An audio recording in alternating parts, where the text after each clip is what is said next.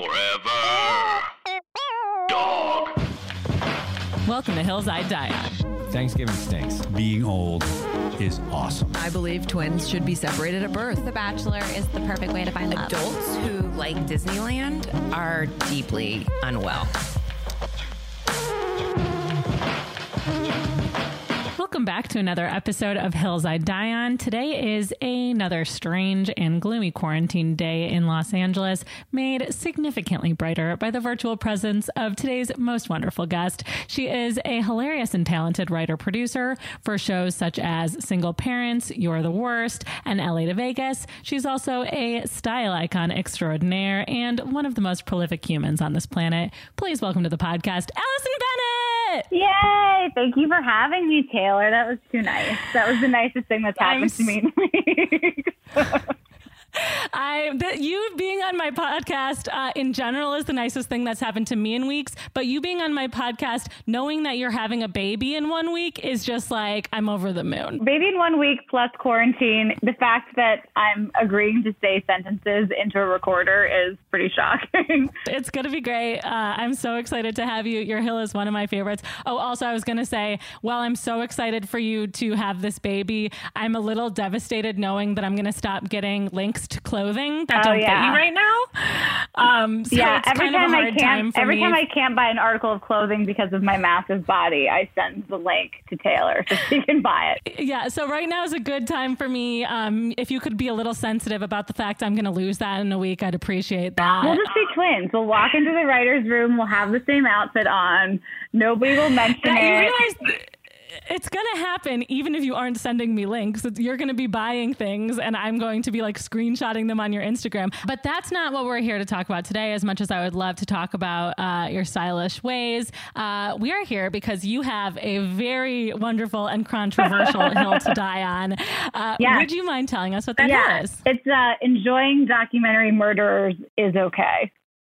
Not the murder, the I the murderer. Not yes, of course. The actual the the oftentimes serial killers. So before we start, just a little context to this hill. As we all know, our global obsession with true crime has never been bigger. After the serial podcast in 2014 and HBO's The Jinx in 2015, the true crime industry straight up exploded. We had, you know, my favorite murder blow up. We got Matt Smith to play Charles Manson. We had Zac Efron taking his shirt off playing like the sexiest Ted Bundy.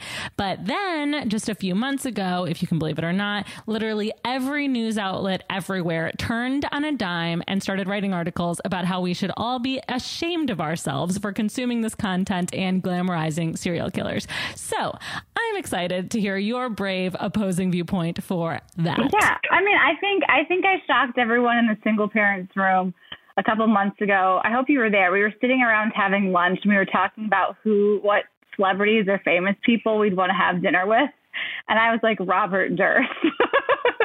I and people like really even in a comedy room were like very troubled by this, and like clearly Robert Durst is one of the world's worst people. He's murdered Yes. multiple women, countless dogs. Um, but he also wears Yes. like Harajuku contacts to make his pupils look bigger and says things like bye bye. So, you know, you, right. you can't deny that there is like that some bad people are slightly funny. Not all bad people are funny, but some are. And I think that like Well, the last well, couple of weeks with Tiger King, that's been like yes. a huge uh, topic of conversation too. Is are we having the right conversation like surrounding Tiger King? Totally. And also, just to that, no one is asking what really good nun would you like to have dinner with. It's who's the most fascinating person you want to have dinner Right. with. And sometimes it is the brain of somebody who is like, you know, unique or troubled or, you know, right, filled and with it something that we're fascinated by. If I saw, you know, if I looked across the street and I saw Robert Durst was standing there, I would like hide under my bed and cry, and like it wouldn't be a funny bit anymore. But like in that yes, moment, in that like hypothetical, like fun lunchtime chat, that's kind of where my head was, and people were just you like, quieted the room. but with the whole Joe Exotic thing, like I've seen so many arguments in the last couple days about how the documentary is not really about the tigers at all. I'm like, if you told me here's a six part documentary about tiger abuse, I would never, ever, ever, ever turn it on. Ever. Like, yeah. that is like the worst punishment for quarantine, like sitting there depressing, would just wouldn't touch it. But if you're like, hey, It's Blackfish. here's a documentary. Yeah, it's Blackfish, which I also enjoyed for in a different way. But if you're like, hey, here's a documentary about this like crazy redneck guy who was like two husbands, and there's these, all these other like big cat cults, and they're all trying to murder each other.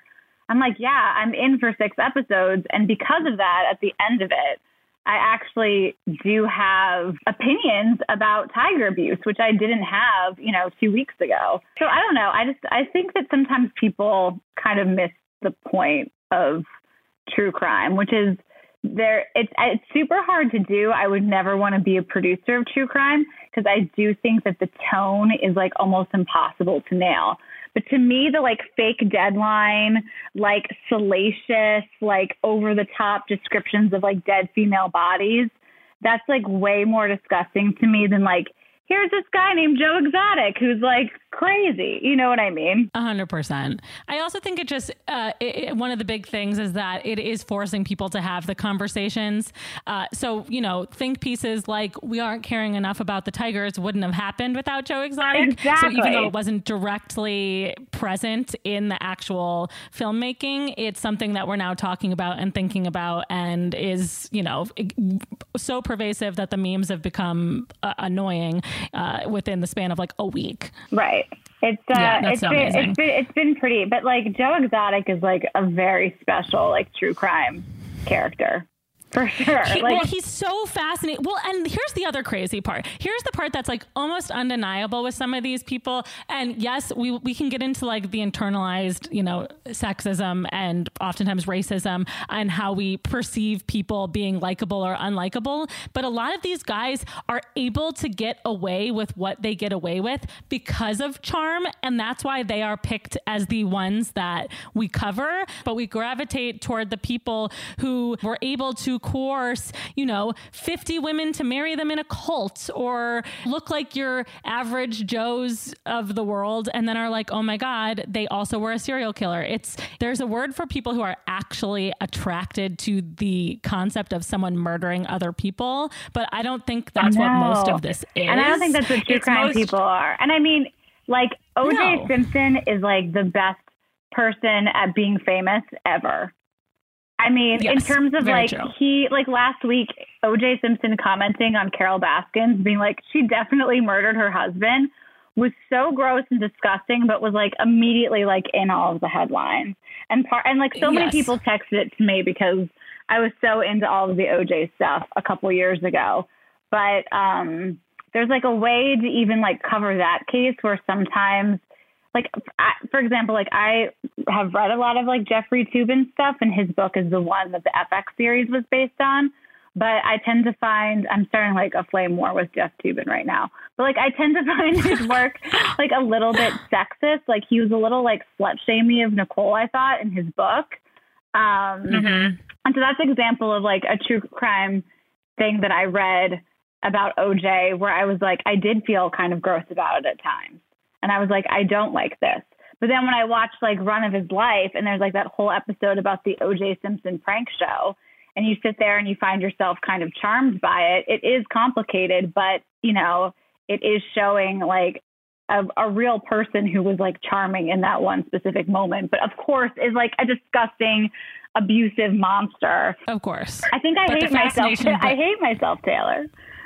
No, no, but I think you're I think you're addressing this like human nature reaction to a lot of this stuff. There's a reason that true crime has blown up in the way it has because you're not alone in feeling this and to be able to have the conversation about why we feel this and be able to address, you know, like how we can change telling these stories is actually like it's a good one to have. Um, Yeah. I have a list of I made a list of arguments. So truly, when I was looking into this, every single uh, news outlet had something to say about it. Most of it coming out of the woodworks, trying to jump on that bandwagon of being like, shame on all of you for liking this.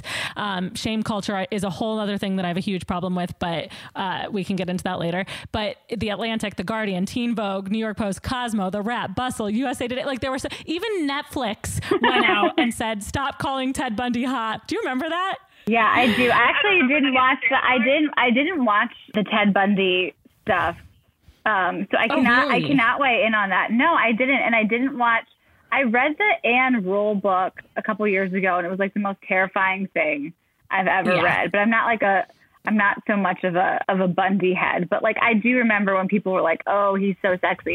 If you look back like he wasn't so sexy. He just wasn't the monster that everybody thought that he was, like crawling out of a sewer to like be one of the most evil people that we've probably, you know, dealt with in the latter half of the 20th century.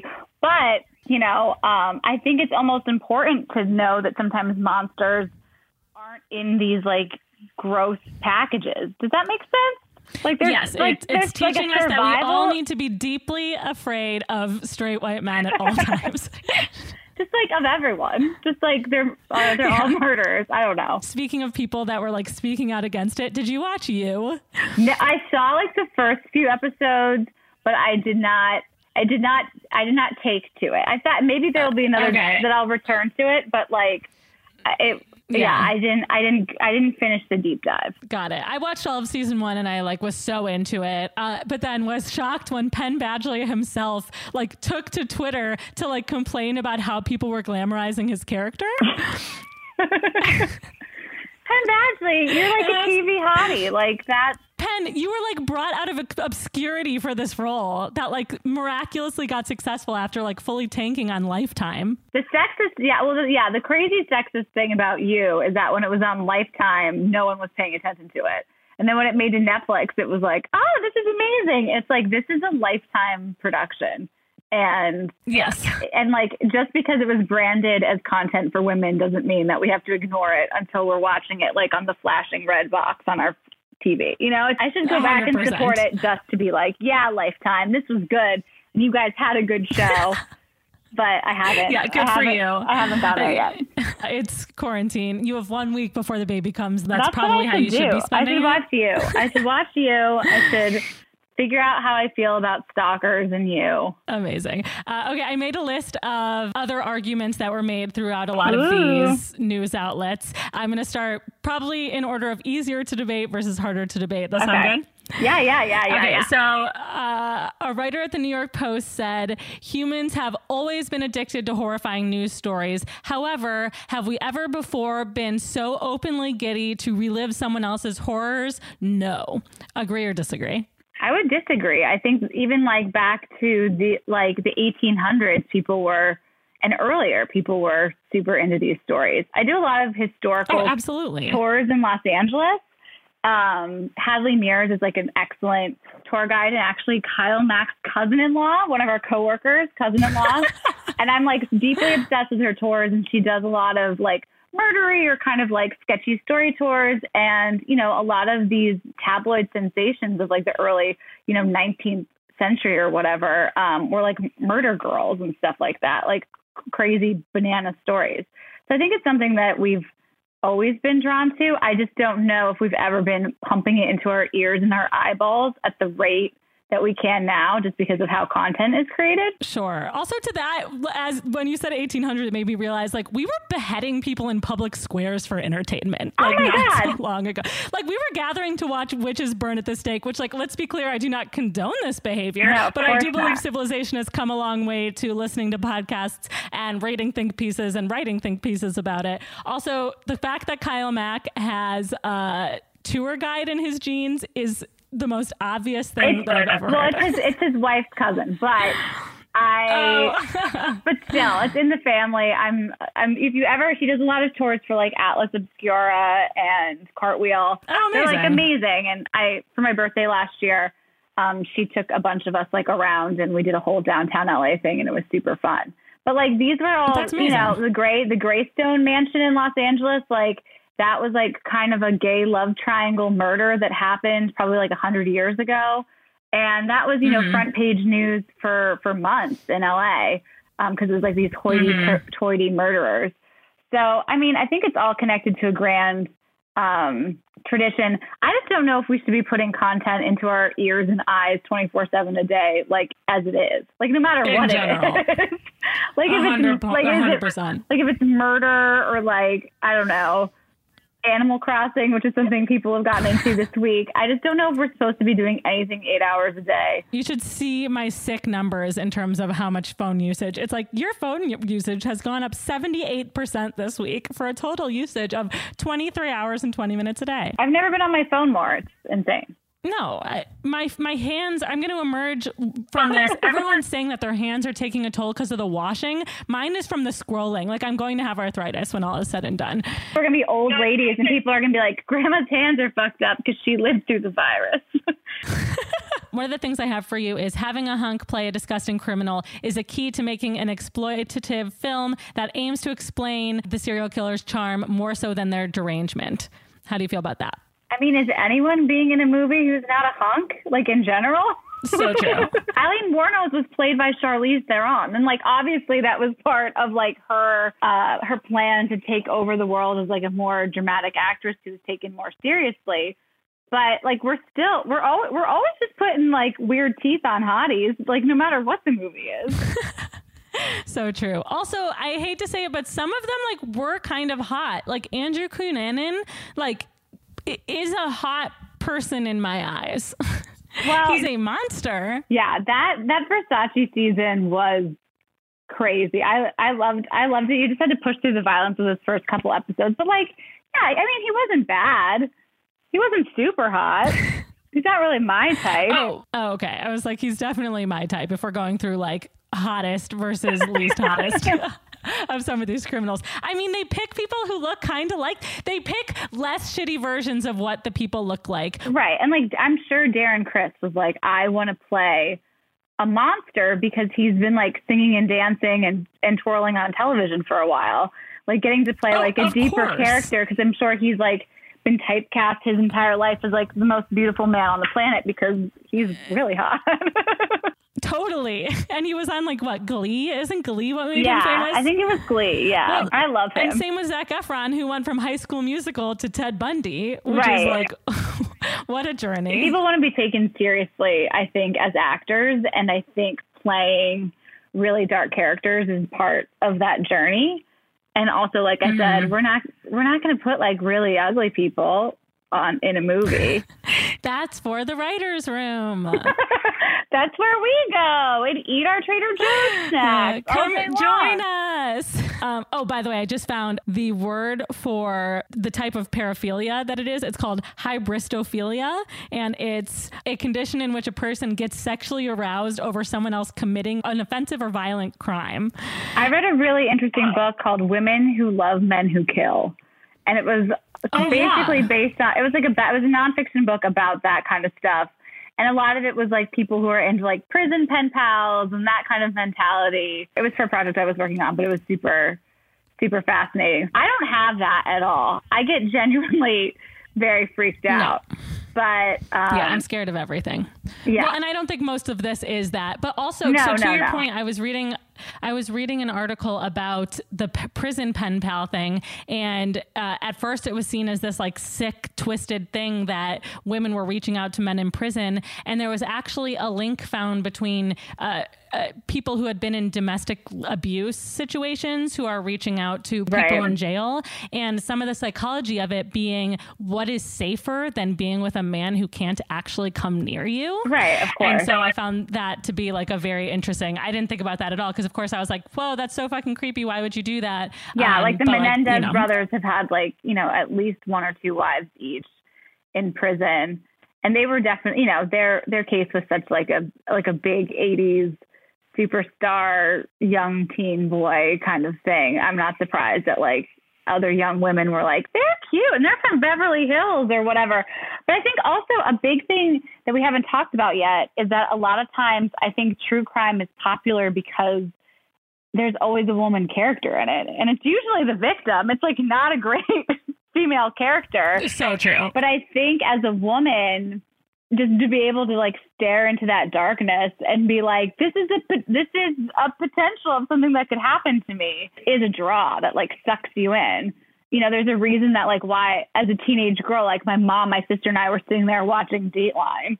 You know, For sure. Also, on that topic, who is a hotter serial killer than Villanelle from Killing Eve? No one. Yes, she's super hot. I did not get through that. This is a, this is now you're learning like how much television I have not finished this year. I will say, Usually that's me.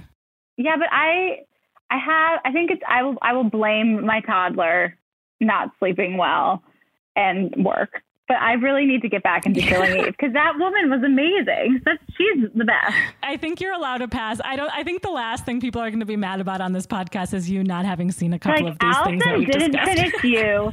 She didn't finish Killing Eve. She has an overall deal, a child, murder. and she's pregnant. And how dare she? She's, Uh, that's she's amazing. trying to tell us to go on tours. Is she okay? What's wrong with this woman? Uh, are any of us okay? Isn't that the point of this podcast and like our consumption habits? Back to your hill. Some other fun things I have on here. So, one of the other points was that by covering them so heavily, it allows their legacies to live on Yeah, as a reason why we should maybe not be doing it. Yeah. Mm-hmm. I mean that that's like not a terrible point, but I also think that people. I mean, do people kill people because they want a legacy? Maybe, but I think that's like has to be like a secondary or a third reason, right? If they just want to be famous, then they probably are just in Los Angeles right now among us. I mean, murdering Yeah. someone to get famous, like that's like a real backup plan way to get famous. Sure. Oh, actually, that was another point for people who then end up dating people in prison is it's riding the wave of fame, but from a safe distance, which I found super fascinating and makes so much sense because we're all so broken. Right, because because People Magazine's definitely covering all of those marriages. Because People Magazine Yes, is the and- perfect mm. blend of celebrity news and true crime. It's the most perfect document that ever arrives on any doorstep every week. I love People Magazine. People Magazine covers it all. And you know what my hill probably should have been amazing. is People Magazine is the most important uh, news news, uh, News outlet outlet of of our our time. time. Yeah. I can't argue with you, honestly. Uh, truly, what's more joyful than opening up the tangible magazine and just going through those sweet, sweet spreads? I always read it backwards first because when I was a kid, and I, I think you know, I taught myself how to read on People magazine in my mom's like very 80s pink bathroom, and which is probably why I'm obsessed so with true crime. And the so back brand. page used to be this thing called Chatter, which was just quotes from celebrities. And I would always start on the Chatter page and then read the magazine backwards. And to this day, I usually read physical magazines backwards. That's amazing. So Wait, so why why did you do why did you start with chatter? It was the most interesting to you? I just loved the Or Chatter. the easiest to read? I loved the chatter. It was easy to read. It was quick. And it was just like, what are celebrities saying this week? This is clearly, you know, 20 years before Twitter. So it was just like, hey, what's going, what's going on? I'm just sitting cross-legged so in my amazing. mom's bathroom learning about murder and uh, celebrities. Here, let me. This is a good place. There's a line that can be crossed, though. The, and and Okay. I I do have a line. It sounds like I don't have a line. It sounds like I'm a People magazine bathroom reading fucking monster. But upon a time in Hollywood, totally told me where my line was. Now I enjoyed that movie. I've seen it twice. I've rarely watched a movie twice. I loved all the LA mm-hmm. history stuff in it. I really thought that for the movie to be respectful, it should have ended when Sharon Tate was just a voice on the microphone at the very end. Oh, So when oh, Leonardo DiCaprio totally. character comes out and he's talking to Jay Sebring's character, uh, Jay Sebring, and is like, "Hey, boys, shit was crazy," and you hear her voice be like, "Is everything okay there?" That's where I think it should have ended because that was very sad. But when I got the only part of that movie where I was like, "This is wrong, this is wrong," is when they do that crane shot at the very end, and you see her in like this alternate dimension you know, Sharon Tate pregnant and alive in her driveway on that night. And it was just like that one little extra, like, see what I did there? That just made it feel gross to me. And so A hundred the line is like thin, but it like it it exists. I don't know. I think that's a smart argument. I mean, it's it's an addendum that we should be allowed to consume this material and understand our human biases, but while also acknowledging that Hollywood can do a better job of being responsible when telling these For stories. sure. And I think you have to go with your your gut and just be like, this is not being this is being told in a gross way, or this isn't being told in a gross way. And you mm-hmm. know, I don't know. I don't know, Taylor. Yeah. No, it's, it's the awareness of when we're being manipulated. you're doing great. You're doing so great. You're you're doing an I'm absolutely defending phenomenal job of on my being hill. respectful and dying on this hill. You're absolutely not defending murderers. You're defending the fact that a lot of us have an innate interest in wanting to see these murders. We're arguing in favor of responsible storytelling. Yeah, responsible storytelling and kindness, and you know, like there's you you can there's definitely pod like podcasts and documentaries and stuff that I'll throw on, and tonally it'll just be so off that I'll just be like, this is disgusting, and like I can't do it. I think most of the ones that hit the zeitgeist really hard, like I, for me, Tiger King really, it did. I mean, clearly the Tiger thing was very sad and and was kind of like slid in the back door there. But I don't think mm-hmm. that it was as disgusting as people are making it out to be.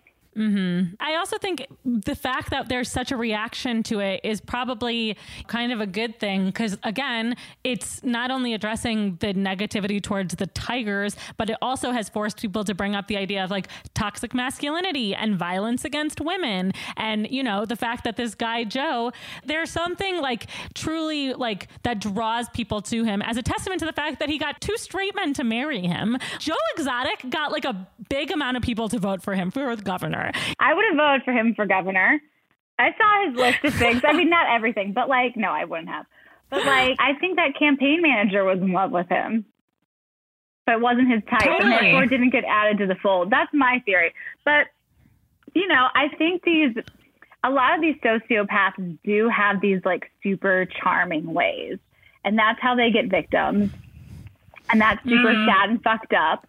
But also from mm-hmm. the safety of your couch while you're sitting there eating like microwave popcorn, it's it can be kind of fun to be charmed by these crazy characters for an hour or two, and then feel a little scared and then go to bed. I think that's totally fine. Yes, although I'm so sorry. I can hardcore disagree with the fact that I'm going to bed straight after watching any of these things. I'm watching at least two episodes of The Office to cleanse my palate and then still having nightmares. Yeah, you gotta you gotta get the sunshine back in. Although after Tiger King, I went straight to bed. And Tiger King, Did, uh, that? Ti- yes, I agree. No, Tiger King kept me up on our text thread. yeah, because we were like, this is the craziest, most.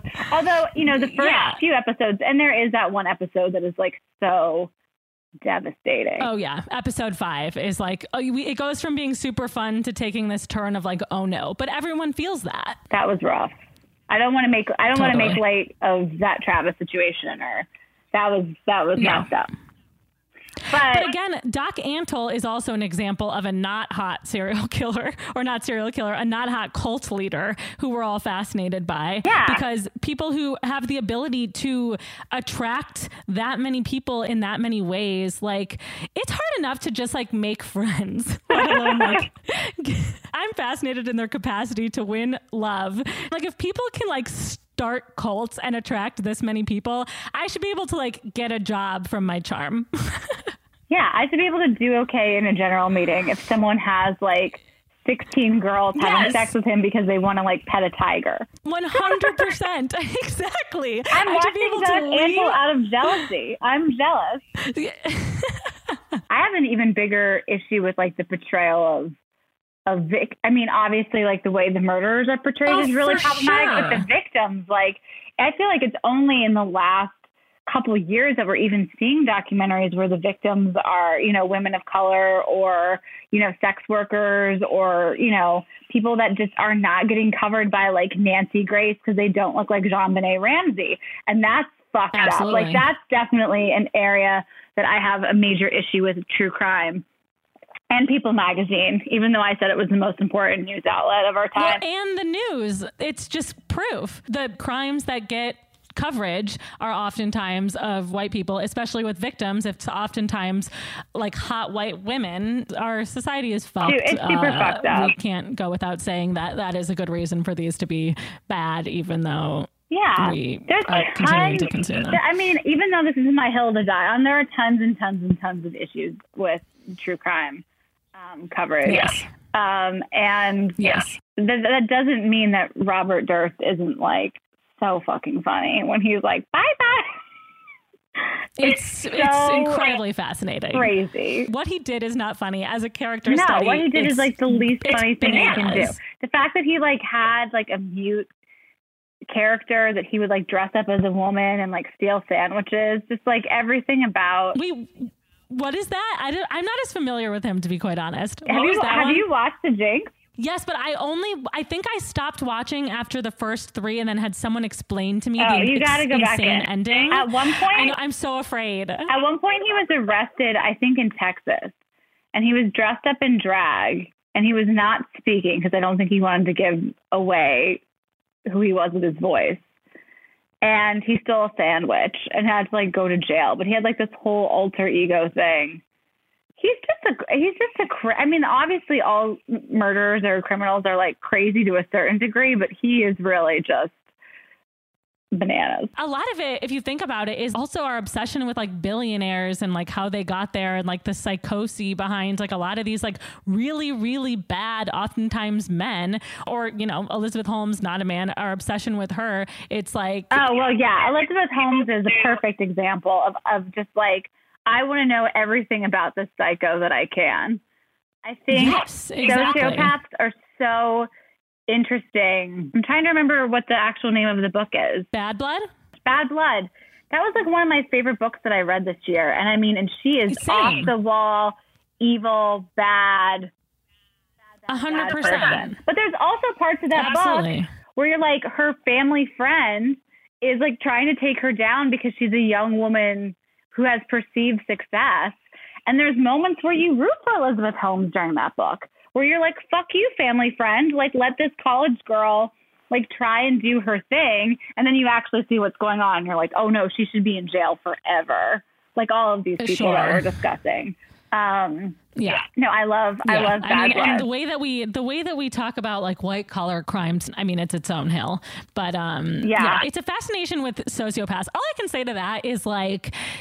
As someone who feels so deeply about any everything, re- reading about someone who doesn't seem to care about anything is just like truly I can't get enough of it. It's shocking. It makes your palms sweat. The entire time I was listening to Bad Blood, I was like, she's gonna get in trouble. You know what I mean? Like she, like she's bad, Yes. and like I don't know. It's like she's a super fascinating character that's like fun to go down the rabbit hole. When I listen to like Catch and Kill about Harvey, there's like there's like no there there. You know what I mean? I There's like nothing Yep, fascinating about him. He's just disgusting. Um, that was kind of like a hate listen for me It's completely some, some horrifying. It- sociopaths are just not as entertaining. That's a horrible thing Yes. to say. I'm going to hell. the fact that a lot of these people, like, well, all of these people we're talking about, were caught and sent to prison, I think also makes us want to watch them because it makes us feel maybe inaccurately so but like there's some sort of justice at work Yes. and like that these people will get caught Except for Joe Exotic, I don't think he should be in jail. I think he was claimed by Joe, by Jeff, by Jeff. Do I you? think Jeff. I, I mean, think Jeff Jeff, and Carole worked together to frame him. interesting jeff is like truly the scariest human in the documentary No, Jeff is like one of the most terrifying people I've ever encountered in true crime. And also, I do want to say, I know I just said that Joe shouldn't be in jail. Joe should be in jail. I know he should be in jail.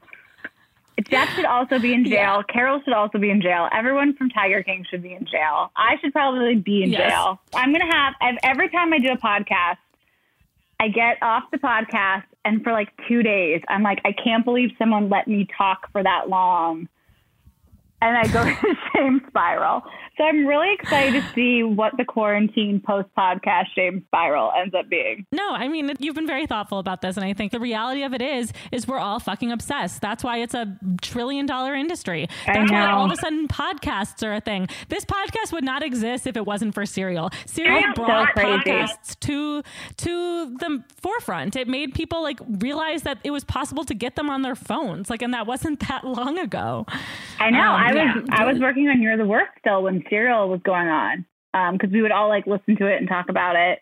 And it's also crazy to me that Serial just like did not stick with the murder format after everybody was so obsessed. Um, but this is not my time to like bring up my producing ideas for Sarah Koenig. While we're talking about just like the way that we romanticize things, the fact that Serial ended in not a clean way was actually was like everyone was like, "Oh, how unsatisfying!" But it was like, "Oh, it's a reminder that it is real life and what we are consuming like is affecting other people's lives." Right. It also brought the Innocence Project and Serial like caused a huge influx of support for that project. Oh yeah, I think the In the Dark podcast, both season one and season two, has led to some real, um, some change in both of those cases, um, in terms of how Yes. police are handling things, and um, and I think the guy who is wrongfully imprisoned from the second season of In the Dark, and I don't remember his name because I have a baby who has basically has one leg coming out of me right now, but um. I think he might. Um, he- there's like a lot of forward action in his case that he might be released soon. You would have to do a deeper dive on that. But I do think that some true crime podcasts actually have a lot of benefits and like help people um, and aren't salacious and gross and like shed a lot of light to like inequity and abuse and like how things are mishandled and get some change. I mean, the fact I I would not be surprised if Doc Antle, Carole, and Jeff, if all of those zoos get shut down within the next year, just because there's such a public outcry. Carole's husband's case is being reopened. Oh reopened yeah, as well. I keep forgetting she actually may have murdered somebody. Yes. Yeah. I think as a moral of this story, let's try to be respectful of the victims and the victims' families when we're telling these stories. There's there's got to be a way to do it without romanticizing it, but while also drawing eyeballs because at the end of the day, eyeballs and popularity has a tendency to like get shit done. Yeah, it can be used for good. It can be used for evil. Uh, I think you've done an amazing job of dying on this hill. Oh Do you God. have any uh, last words or last statements that you'd like to say to just make sure you're really uh, hitting home your hill? No, I think that enjoy what you want to enjoy, be responsible about it, think about it critically, but don't let like a article make you feel bad that you watched a documentary because maybe that documentary is going to lead to some positive change. I love it. And with that, uh, I'd love to read you your eulogy. You cool Oh that? my God. We have gathered here today to say goodbye to Allison Bennett, who died on the hill of It's Okay to Enjoy Documentary Murderers. Allison was survived by many, many, many projects, including Single Parents on ABC. You can follow her legacy on Twitter at Bennett Leigh, spelled B E N N E T T L E I G H, and on Instagram at Bennett Leigh as well. Allison, we are so grateful for your time here on this earth and on this podcast. May you rest in peace.